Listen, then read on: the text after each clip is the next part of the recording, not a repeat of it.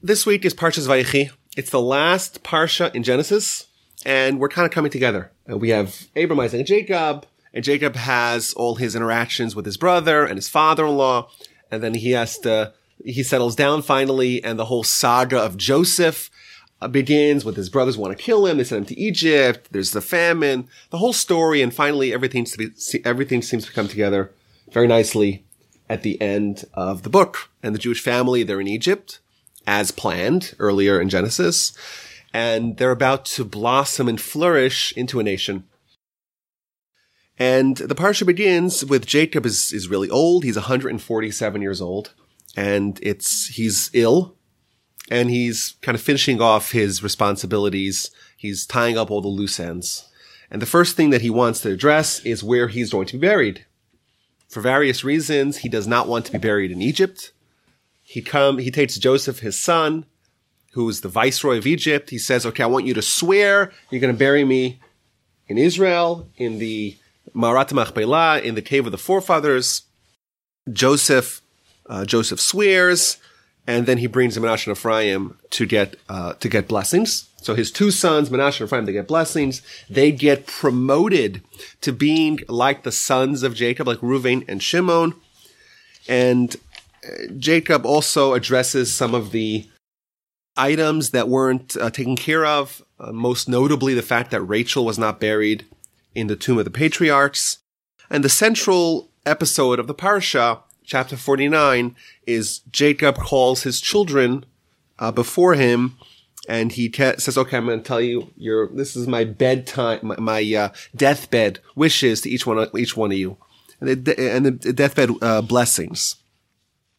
Now it's interesting. Rashi tells us that initially Jacob had intended on telling his children what's going to be in the, in the end of days. And that didn't work out because he realized for whatever reason, uh, that, uh, the, uh, the prophecy was removed from him. And instead he pivoted and started telling them, going through the children one by one and giving them blessings. And if you read the blessings, it's, it's a little bit strange. Uh, it begins with Reuven, Reuben, the oldest son. And he tells him, You're my firstborn, my strength and my initial vigor, foremost in rank and foremost in power. Okay, so Rashi explains what's going on over here. He's telling him, Listen, you're the oldest. And the oldest, you're supposed to get all the goodies, all the benefits, all the plaudits, all the accolades, all the responsibilities. You're the oldest. And you're supposed to be the king, and you're supposed to be the priest, you're supposed to be everything. However, you lost it water-like impetuosity, pachas kamayim, you cannot be foremost, because you mounted your father's bed, you desecrated him who ascended my couch. It's a little bit strange. Jacob is gathering his children. This is the end of his life. And he's going to tell them, your blessing, I'm going to give you everything that I've been withholding my whole life. And Reuven shows up and he doesn't receive a blessing or doesn't apparently seem like he receives a blessing at all. His father says, you were supposed to be the king.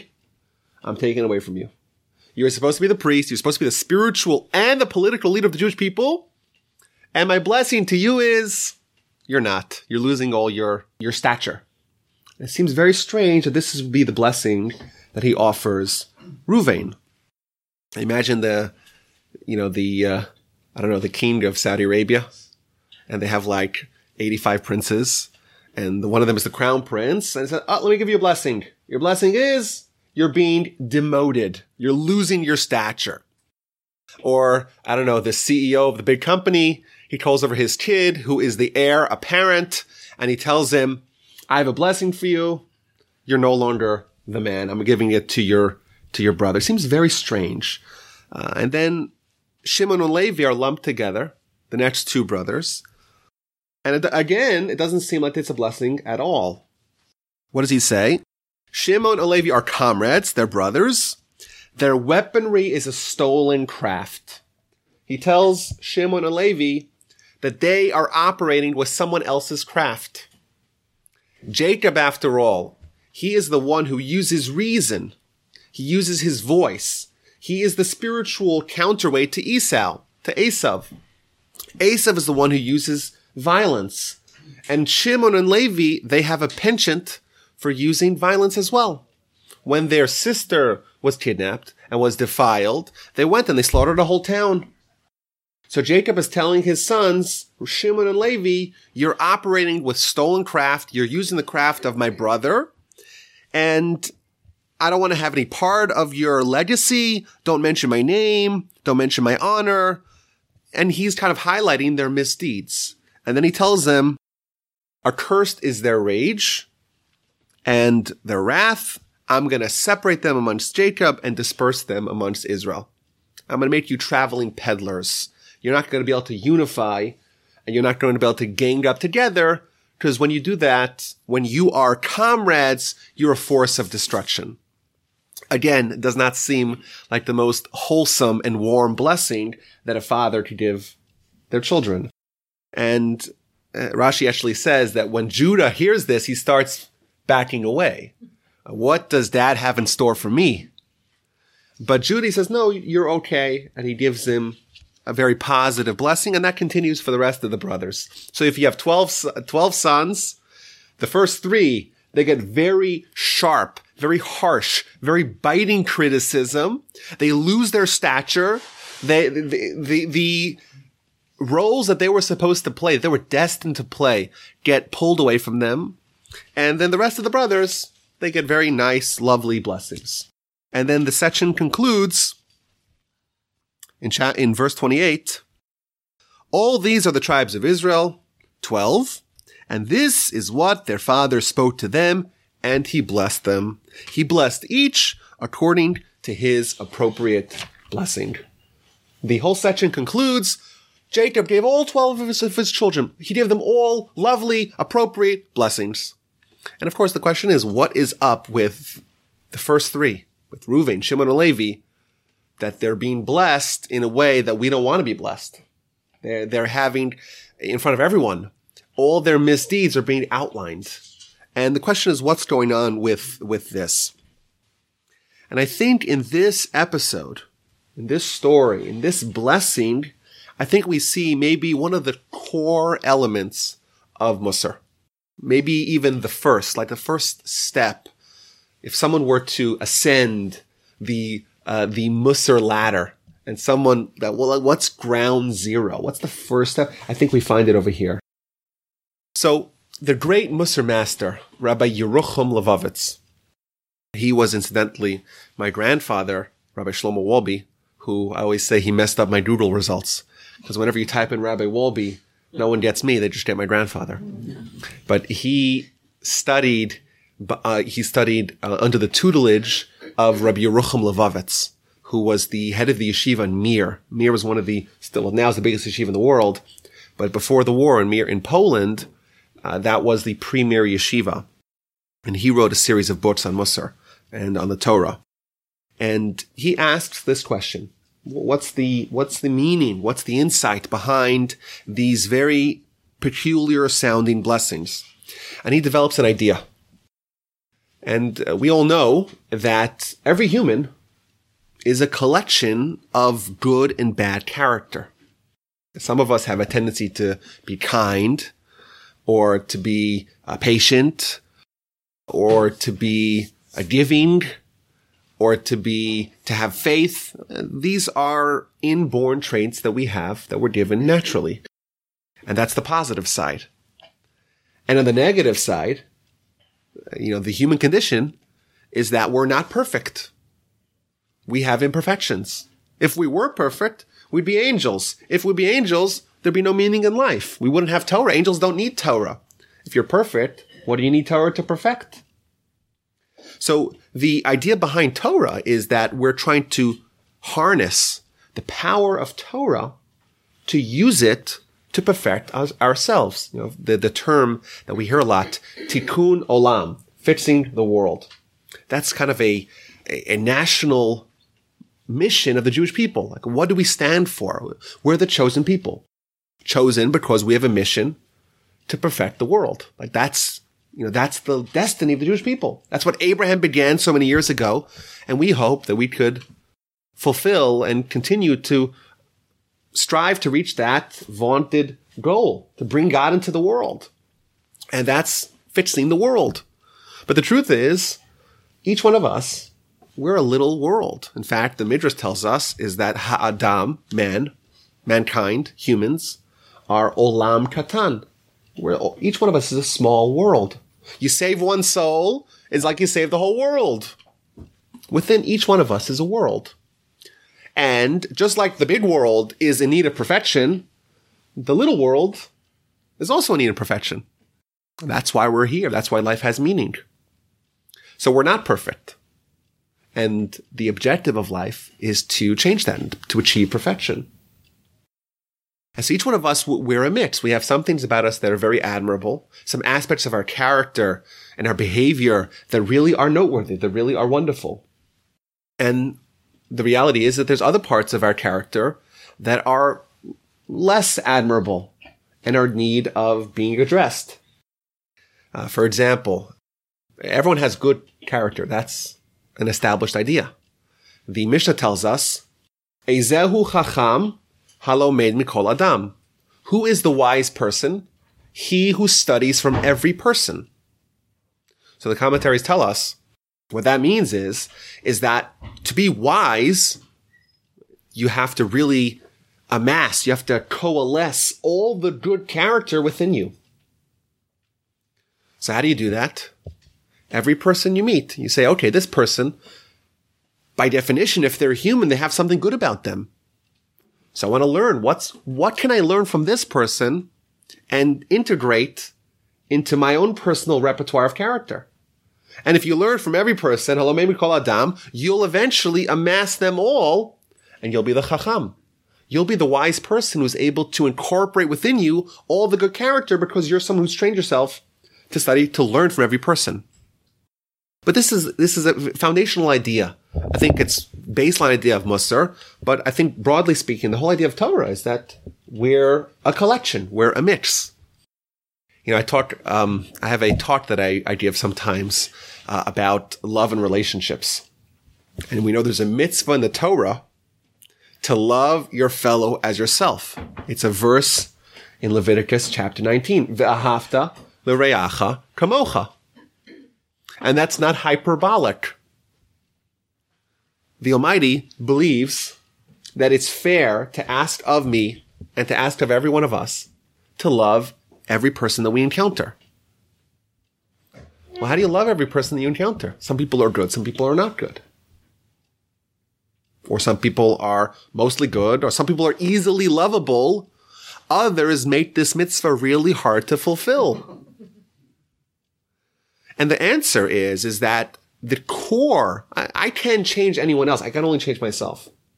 Each one of us, we, we think we could change others, maybe. And that's, but that's a mistake. We can only change ourselves. Clearly, when the Torah is telling us you have to love everyone as you love yourself, what it's telling us is you have to change yourself in order to love other people. If I could press a switch and make every person that I ever encounter with entirely lovable, then maybe it'd be very easy for me to fulfill this mitzvah. But we can't.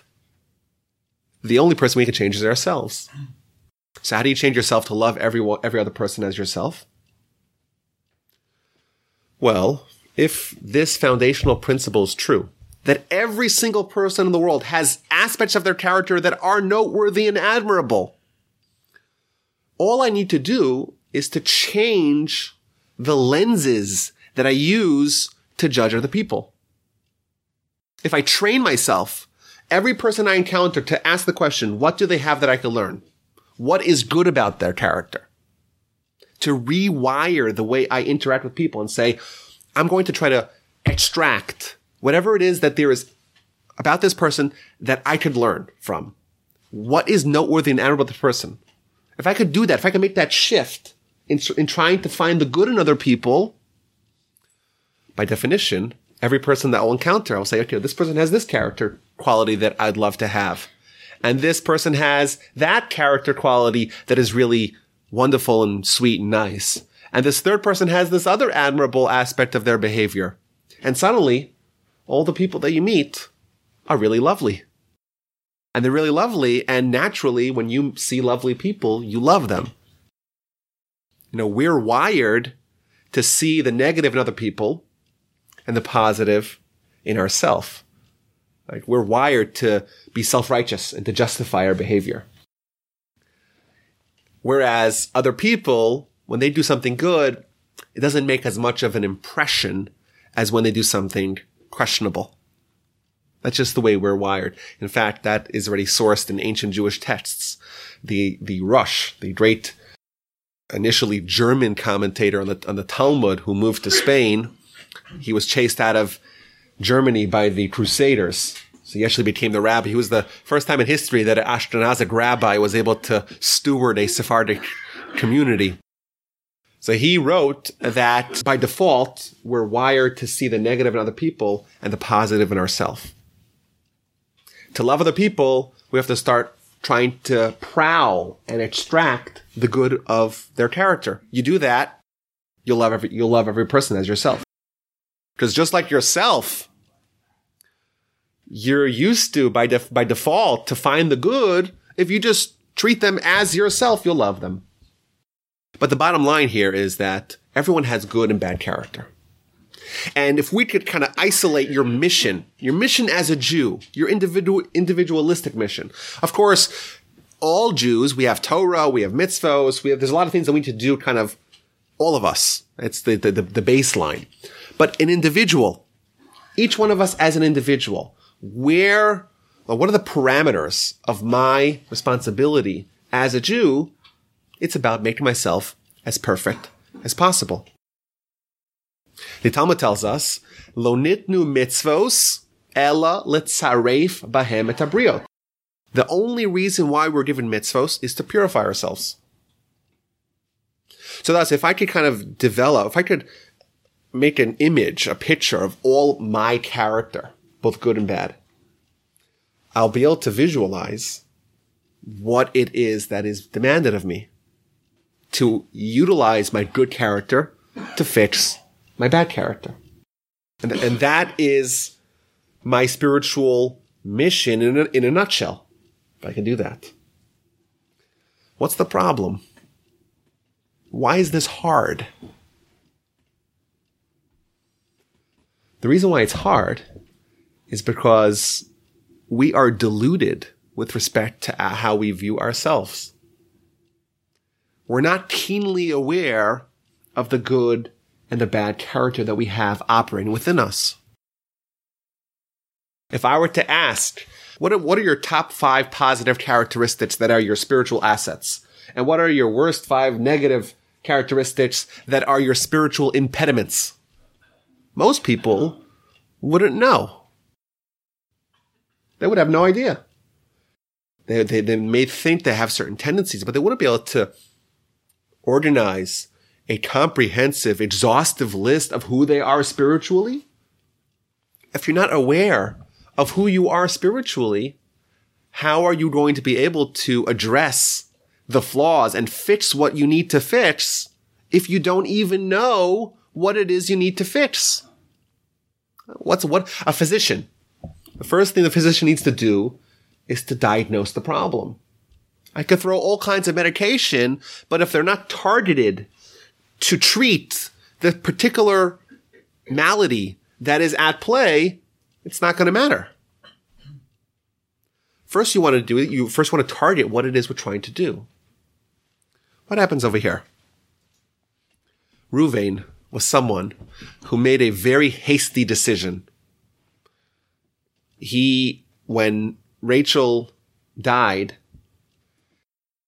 Jacob, of course, had four wives. And uh, as you might imagine, to manage that, to juggle that might have, might have been somewhat of a challenge. So he had a permanent uh, bed in the tent of Rachel. And then he had kind of uh, less permanent or more temporary dwellings in all the other tents of the other wives. And then Rachel dies. And what does he do? he takes his permanent tent and moves a permanent bed and moves it into the tent of Bilhah, who was Rachel's handmaiden. And Ruvain, the son of Leah, he's very disappointed with that. His mother, Leah, she's, she's one of the primary wives. And yes, maybe Rachel is the top of the, the, the pecking order, But who's next? That should be Leah. So what does he do? He drags the bed, Jacob's bed, out of the tent that the, the tent in which it was uh, uh, located, and put it into his, his mother's tent. And the way the Torah presents this is that the that he uh, was with Bilhah. That's the way the Torah presents it. But what Jacob is telling him here is, he's telling him, you are someone who you have the characteristic of a, you're, you're very impetuous. You're reactionary. When something happens, you immediately have a knee jerk reaction. That is your characteristic. That is your foundational characteristic that you need to address in life. How valuable is it to have a good diagnostician? How valuable is it if someone doesn't know what's wrong? How often do we hear about people who have illnesses and they have to go to continually visit physicians to find out what is wrong? How valuable is it for someone to just be told this is exactly what's wrong? It's very valuable indeed. Jacob is gathering his children and he's to give them a blessing. And we read the blessing and it doesn't seem to resonate. This doesn't seem like a blessing at all. But if we think about, it, we zoom out a little bit and we kind of ask the foundational, basic first principles questions. What is life really about? Uh, what are they, what's, what are they striving to do? What's the objective? What's the goal? And if the goal is to find out what it is we need to do in life, what is your responsibilities? What are, what are your obligations here? What is the mighty demand of you? And if a central aspect of that is to under, is to fix and address whatever character flaws that you have, and you may have no idea what that even is, to be told with precision by Jacob, the prophet and the father, who has been analyzing your behavior since you were a baby, to be told this is it. This is the central hurdle that you need to overcome to succeed in life, that's gold. That's the greatest blessing you could possibly imagine. How valuable is that? To be told, this is it. This is the central conflict in your life. Now, just on a, take this even a step further. What Rabbi Yerucham says in this essay, he says that naturally, every single person is endowed by their creator with one characteristic that is entirely perfect and one characteristic that's entirely flawed. There's one area of your behavior where you're perfect naturally. Unless that gets corrupted, it'll stay like that. And then there's a, an opposing, a parallel element of your behavior where you're entirely it's entirely corrupted. Means the, that, so to speak, the negative side is entirely uh, uh, bad. And this is, so to speak, the clash of your life. Are you going to embrace and enforce and support your positive, your central positive characteristic, or are you going to allow it to become corrupted and become weakened and become defiled, so to speak, and you're going to lose that central good characteristic, which is going to enable you to do everything. This is a deep idea here. What he's saying is that there's overlap in behavior. Every midah, every characteristic, every element of our behavior is linked to every other one. And thus, if all you need to, all you do is preserve the existing good characteristic and not allow it to become corrupted at all, all you need to do is preserve that and then you're in, you're on your way to the promised land. Because when you, for example, if someone has the characteristic of truth and that's their foundational positive trait and they adhere to it and they are, they, they don't compromise on it at all, that will eventually affect the rest of their entire repertoire of character and they'll become completely, completely perfect, which is an interesting idea. But I think just on a more basic level, the first step of Musar, if Musar is about achieving character perfection, about developing ourselves, building ourselves to become perfect people, to fulfill our mission of tikkun olam ourselves, then perhaps one of the first steps is to just identify whatever it is that we need to do. Clarify for ourselves what is our mission, what, what do we need to accomplish? There's a statement from the founder of the modern Musar movement, Rabbi Israel Salanter, Israel Salanter, 1810 to 1883.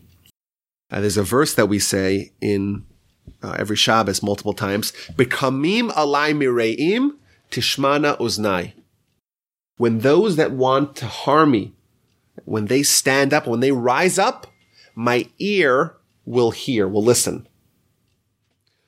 What does that mean? So he explained this very cleverly. He says, when you hear someone speaking negatively about you, when someone's criticizing you, so the knee jerk reaction is, is to fight back, is to have a backlash, is to resist and to repulse it. That's the knee jerk reaction.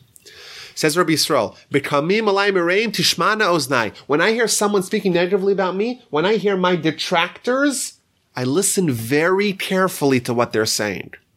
Because the people who hate me, the people who don't like me, they may reveal to me something that's so important for my life.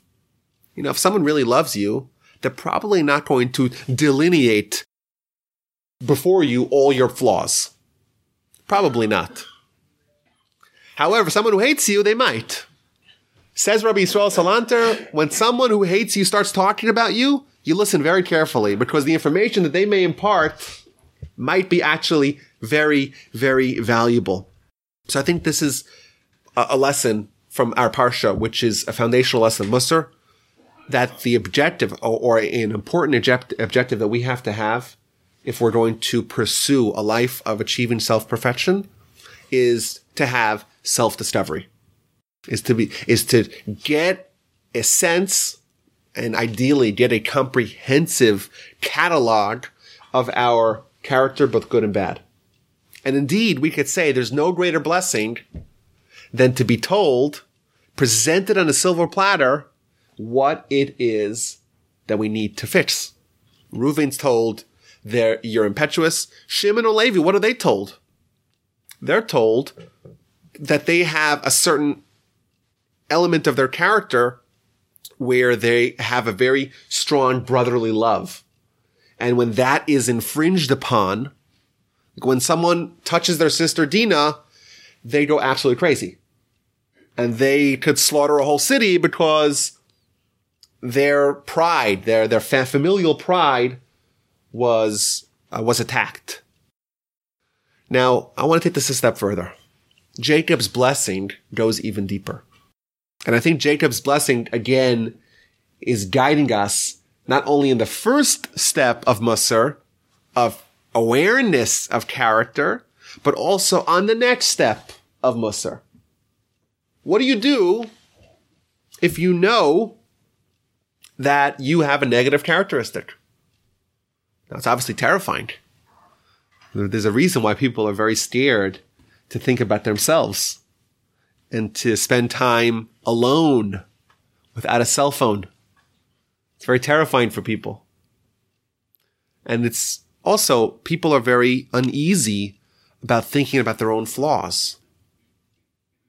But suppose someone really wants to do this. They really wanted to take Musar seriously. And they figure out a way, either with Jacob, a prophecy, or other ways that we'll try to figure out uh, at the end of the talk here. They know what it is they need to fix. They know what it is that that that uh, that is their negative character. What now? So I want to outline a few of the ideas, and then we'll see what Jacob did. So there's a um, there's a Talmud in the book of Shabbos on page 156, all the way at the end. And the Talmud is describing those kids that used to love to dismember uh, daddy long legs. Remember those kids? Uh, or the kids that are gleeful when they're dissecting the frog in science class. There's certain kids who have a certain penchant. They like blood. The way the Talmud describes it is that someone is born under the astrological sign of Ma'adim. Someone is born under the influence of Mars. That's what it, that's, that, that's basically how it's translated. It's describing someone who has a penchant for bloodlust. But they have a choice. They can either be a mohel. Mohel is someone who is able to get their fix of blood in a mitzvah. Or they could be a surgeon, they could be a physician, they could be a butcher, or they could be a thief. They could be a murderer. Now, th- this idea, I think, is, is something that, that, really is broadly applicable. You know, some people, like my, I have, I get very queasy when there's blood. I'm not one of the, I certainly not one of these kids. Uh, the closest I ever got to a, a bris milah was my own children, and even that was very difficult for me. Uh, but everyone has their own thing. Every child, you know, they, they are given by the Almighty a certain inborn character traits. And every parent knows, a parent who has two children, they right away could see how different they are, even though they have the same biological uh, roots, but they're just so different because that's, it comes from the soul. The soul is what gives people these divergent qualities to them. But what the Talmud's telling us is that even if someone has a negative character, the negative character does not need to be manifested. It does not need to be exhibited in a way that's improper. If someone, they, they're cruel and they, they're going to be cruel. They love blood. Find a way to fulfill that in a mitzvah. If someone gets angry, you know, anger is a, the Talmud is, the Talmud and all the sources are very harsh on someone who gets anger, gets angry. Uh, for example, kol hakoes, kol mine gehenim sholtimbo. It's the Talmud. The Talmud tells us, whoever gets angry, all manners of hell and purgatory are going to attack him. It sounds very harsh. And the reason why, the, the, the deeper meaning is because anger, that's the segue for all kinds of sin and all kinds of misdeeds, and therefore all kinds of punishments. So let's suppose someone is angry, and the Almighty made them as an angry person. And you see that with children, some children have a tendency to get very angry. Why did you do this? Uh, oh, I don't like the way this food is made. This is terrible. And some kids are more mellow. They're more calm. And I think this rule would apply as well. Suppose you isolate your character. You're, you're an angry person. Okay, that's settled. What now? Let's find a way to channel that towards something constructive. Be angry at ISIS or at Hamas or be angry at the fact that there is, that there's problems in the world, that there's people who need help and they're not being addressed. Find a kosher outlet for an unkosher characteristic. I know my parents, they, there was one of my brothers. He had a lot of energy. He was like bursting with energy. And then in, he would, he, and he had like a violent streak to him. He had an angry violent streak to him. So they bought him a punching bag. Still there, my parents' house. Punch bag. Let out your energy. Let let out your aggression in a way that you don't have to punch your brothers, your siblings, or you right. Like that, that's a kosher outlet. And I think the exact application obviously depends on the circumstances, but the core idea that we find in the Talmud really resonates. Once you understand what is operating, find a way to, to, you know, before you even think of fixing it, find a way to channel it in a way that's not harmful or destructive to yourself or those around you. What does Jacob do? He tells Ruvain, Ruvain, you had it all. You were going to be the king. You were going to be the priest. You were going to be on the top of the food chain in the Jewish nation. But you're impetuous. You act quickly. You don't think before you act. So therefore, I'm going to punish you by taking away the stature and the role and the responsibilities that you were destined to have. You're no longer going to be the king. The king's going to be Judah, your brother. You're no longer going to be the priest. The priest is going to be Levi, your other brother. To us, it looks like a horrible demotion. This is not a blessing. This is a curse. That's what we think. But now that we have a little bit more of context, what Jacob is doing here, he is trying to give them a blessing that really relates to their spiritual universe. First, he told them, and he isolated for him his negative character, which in itself is very valuable. The next thing that he did is that he set him up in a way that his life will not constantly come into conflict with his ne- negative character. A king. Perhaps the most important characteristic that the king needs to have to fulfill his duties properly is to be deliberate is to weigh options. If there's a thorny geopolitical crisis and he has a happy trigger finger, what's going to be? How quickly can nuclear war happen? Or how quickly could he kickstart a war?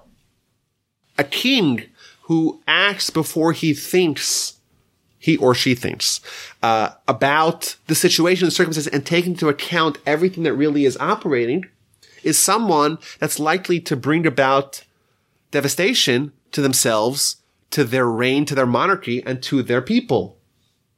So what Jacob is doing by pulling away the monarchy from Reuven is in fact also a blessing because he's setting him up for life for success. If someone has the characteristic of being impetuous, it's critical that they are not the next king because that's not the right role for them. Yes, we'd all love to be king, but you know what? If someone is not worthy of being the king, it's better for them and better for everyone else if they're not put into that role. There's a book called The Accidental President. Harry Truman. He was not, he was totally unprepared to be president. When he was meeting Stalin and Churchill for the first time, Potsdam, he was reading, they, they, they specifically took the ship so he'll have more time to read up on these geopolitical issues because he had no idea. And uh, thankfully, he turned out to be a great president. But when he met Eisenhower in Europe for the first time, he says, he told him, Ike, I'll give you the presidency now. I don't want it. You should be the president, not me. That's what he told him. And it's interesting because he, he, he felt, and it's funny, even his wife felt that he wasn't prepared for the job. Like he had, no one had faith in him. He himself didn't. Uh, because, and, and we all think that we'd love to be the president or the king, but then you actually have to make decisions that impact the entire world, the entire, entire populace. And think about how much that weighs on your shoulders. Now, I get, like we said, that turned out pretty well. But Ruvain, I would say he should be relieved. He is not going to be forced to be constantly butting heads with his own hamstring, with the own, with his own characteristic that he just doesn't have. He, he, he's, the Almighty made him impetuous. That's his foundational character trait. And that's something that is almost inflexible. And therefore, Jacob is giving an additional blessing to evade and avoid and sidestep a potential disaster by him being king. Number one. Number two, what does the Kohen need to do? Think about it. The Kohen in the temple, there's a lot of different elements to the sacrifices and to the rituals. And there's so many parts and everything needs to be done perfectly. And we read on Yom Kippur of how many things have to happen in the very precise order. Someone who likes to just act and figure it out later probably shouldn't be the king, shouldn't be the priest either. So again, we see that the second element that we initially thought was a curse was in fact another great blessing that Jacob gave Ruvain. Uh, moving on to Shimon and Levi. they're told that their foundational negative characteristic is the fact that they have a tendency to ha- act like a mob. When Shimon and Levi are together, it's a tinderbox. And who knows what could happen. Incidentally, in the previous Parsha, we read that Joseph chooses a prisoner, one of the prisoners of one of his brothers. And which one does he choose? He chooses Shimon. And the commentaries tell us because Shimon and Levi, if they were together, if they were able to collaborate, who knows what they would have done. And therefore he separates the two and they don't have, they don't feed off each other and they don't do something catastrophic. So what does Jacob tell them? He points out the negative characteristic and says, I'm going to scatter you. I'm going to make you the traveling salesman. I'm going to make you the teachers, the elementary school teachers. You don't have to be in every little town. You're not going to be able to come together and to have tensions flare up and have the possibility of your negative characteristic erupting in a way that's very harmful for you and for those around you. So I think, you know, the, the, the, the, the lesson that we see in the Parsha is number one, the critical notion of thinking about our lives as a mission, as a responsibility.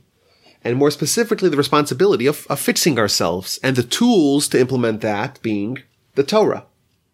That's number one. Number two, each one of us have a different mission. There's no cookie cutter, one size fits all solution. Yes, there's the Torah, which applies equally to everyone. But within the Torah itself, there's an individualistic role that we each have to fulfill to do our job properly. And to do that, we have to know what it is that is our responsibility. We have to know our positive characteristics. We have to know our negative characteristics. In order to have self-perfection, we first have to have self-discovery. Once you know what it is you need to do, well, there's various ways to engage with that. You could try to channel it, use your negative for good. You could try to avoid it. You could try to make sure you don't live your life in a way that you're constantly going to come into conflict with it. Or you could try to fix it. And obviously the gold standard of Musar and of character development is if someone is actually going to consider to fundamentally address their character and their behavior and who they are as a person on a physiological level, to take what was previously bad, what was previously in need of fixing and actually addressing it and fixing it, that is the absolute apex of character development and ethical refinement and the gold standard of Musar. Now, of course, we're getting, we're, we're, maybe we're learning too many lessons. Maybe we should just start with, with, with one, but just a few ideas of how that might work out. There's my, my favorite story. If you listen to my podcast, you know I tell it all the time. It's my favorite story. I don't I don't know a lot of stories, but this one's my favorite. About the great Rabbi Yisrael Salanter and the cigarette. And and this really, I think the story typifies the the whole class of of, of the whole theme of Musar vis-a-vis actually fixing character. So the story goes that Rabbi Israel Salanter was a smoker. And you say to me, wait, Rabbi, how could a, how could a great rabbi, a Musar person, someone who does self-control, how could they smoke? Don't they know that smoking is dangerous and harmful? Well, the answer is, is that that only came in the, the, the Surgeon General's warning on the harmful nature of cigarette smoking. That showed up in 1964. He passed away in 1883. And it was quite common. People would smoke indoors. You see pictures, old pictures, people smoking indoors. And it's like, it's, un, it's unbelievable. Anyhow, so he was a smoker. And he is the most significant Musar personality in the last 200 years. So once he woke up in the middle of the night and he really wanted a cigarette. And from what I gather, for a smoker who has a smoking crave, it's a very intense desire. So he wakes up in the middle of the night, everyone's sleeping, and he wants a cigarette. And he doesn't have any. He doesn't have any cigarettes. And the only place that's open middle of the night is maybe a kiosk about a mile and a half, two miles down the road. So he's faced with two options. On one hand, he could roll over, go back to sleep, and get the cigarettes in the morning. That's option one. Alternatively, he could get dressed, bundle up, go for the walk, trek all the way down, buy the cigarettes, and have the cigarettes. Those are the two options. Which do you think he chose? So what does the Muslim, Musar master do with such a dilemma? On one hand, you have option one, go back to sleep. By doing that, you're reinforcing a negative characteristic of being lazy, of not, not wanting to walk. It's so middle of the night. It's so dark. It's so late. What a hassle. Let me just go back to sleep. That's, in effect, that is giving in. That's yielding to laziness. On one hand. On the other hand, suppose he gets up and gets dressed and goes for the long walk and gets the cigarettes. He's yielding to another negative characteristic. And that is his desire for cigarettes. As if the desire for cigarettes is manipulating him, is, is, that he's in control. He doesn't have willpower.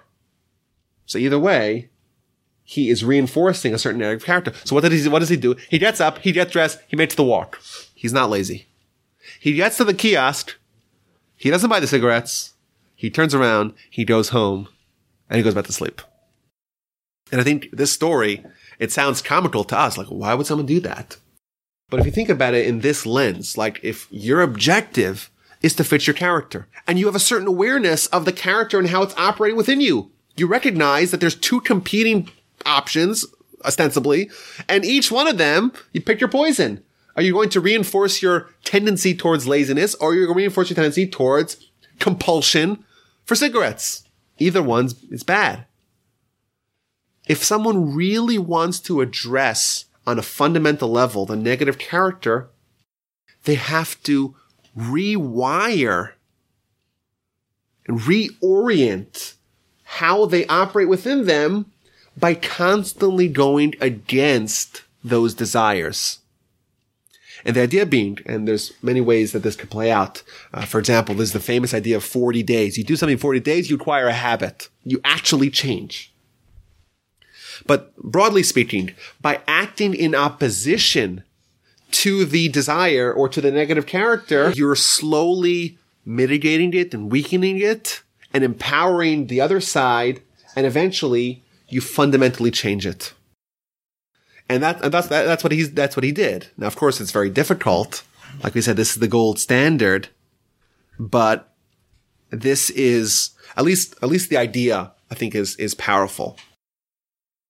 And you, people here might be saying, okay, Rabbi Wolbe, it's nice to meet you from Houston. Thanks for coming to Harrisburg. We have a very busy life to live. All this talk about character development. What, where do I gain from it? What, what's the benefit? Then don't tell me olam haba. Don't tell me God will be happy with me. Here, how do I benefit?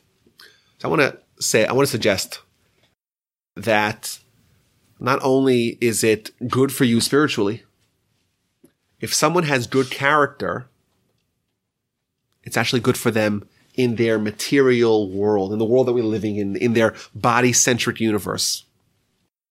Moreover, I want to make a bold claim that everything that could go wrong or right in relationships at their root stem from both good and bad character. You know, we have relationships with our colleagues, uh, with our children, of course, with our spouse. And those are the things we cherish most in, in our life. And it's, you don't need to be a statistician to know that in, in this country, in this time in history, a lot of people are having, a lot of relationships have breakdowns. And every single relationship breakdown can be traced back to negative character. Both in if someone's not empathetic or someone doesn't show kindness or someone behaves poorly, if someone gets angry, whatever it is, it could always stem back to an underlying negative character. But wait a minute, Rabbi, I heard on the radio that most relationships break down because of money. Yes, of course. There are external factors that unearth negative character. But at its core, the foundational element that causes marriages and relationships to either flourish or to regress is about character. And if we want our relationships to flourish, it's important for us to invest the time and the effort and the energy in making ourselves and improving ourselves to make us better people and have more ethical, refined character. And that will lead us to having uh, better relationships. So I want to recap here what we did. We see Jacob. Jacob has blessings that don't seem to be blessings at all. But the truth is, is that Jacob is actually giving us step one and step two of Musar. Step one, character awareness, just to know what it is that you need to do. Step two, once you know what it is you need to do, you have to grapple with it. You have to address it. And the way he tells his children to address it, avoid it. Make sure that the life that you're living is not constantly evoking the negative character that you have. Of course, ideally, we'd love to fix it. But the first step is to know the character that operates within us. So that's the lesson for the Parsha. And I want to end off on a, um, a very practical level. Suppose that we actually want to do this. We actually want to fix our character. What now? Where's Jacob? Where's the prophet who could just reveal it like he revealed it to, to Ruvain and Shimon and Levi? Wouldn't that be convenient? Now we don't have prophets. What do we do now? Is there any way today in the world that we live in for us to gain a sense of our character and what it is that we need to work on? So I want to give you three suggestions, uh, maybe four suggestions. So I once heard a lecture from someone who will remain unnamed, who said that the reason why people get married, the ultimate reason why people get married, so he, he asked he asked the group, why do people get married? Well, to produce children. Yeah, you don't need to. You know, you can find there's other ways to do that. And he, every all the answers that people were offering, he rejected. He says the real reason why you get married is because your spouse will tell you all your flaws. And the reason why this person remains unnamed is because I vehemently disagree with them. But that's a side point. But that's, that's an idea is that other people could give you feedback. My great grandfather, Rabbi Abraham Grodzinski, who was a great Musar master and the dean of the famed Slobodka Yeshiva, the first Musar Yeshiva, he says something very deep he says that, yes, in antiquity, people would go to the prophet and the prophet would delineate for them what is their positive and negative character. Today, we don't have prophecy, but we have a stand in for prophecy. We have a replacement for prophecy, and that is suffering. When bad things happen to you, it's a message from God. This is an area that you need to work on. This is an area of focus that you need to address. Last week, we saw the brothers and Joseph, and they, he's playing with them, and he's toying with them, and he's tormenting them. And they say, this is our fault because of what we did to our brother. And that shows a certain attitude of someone reacting to whatever it is that they're encountering and bringing it inwardly and saying, okay, what lesson does this have for me? A third option, the Baal Shem Tov. He famously said that everything that you encounter is a mirror. The negative character you see in someone else is a reflection of the negative character that you have harbored within you, which is a pretty astonishing claim. Whatever it is that you see innately in other people is actually a reflection of whatever is operating within you.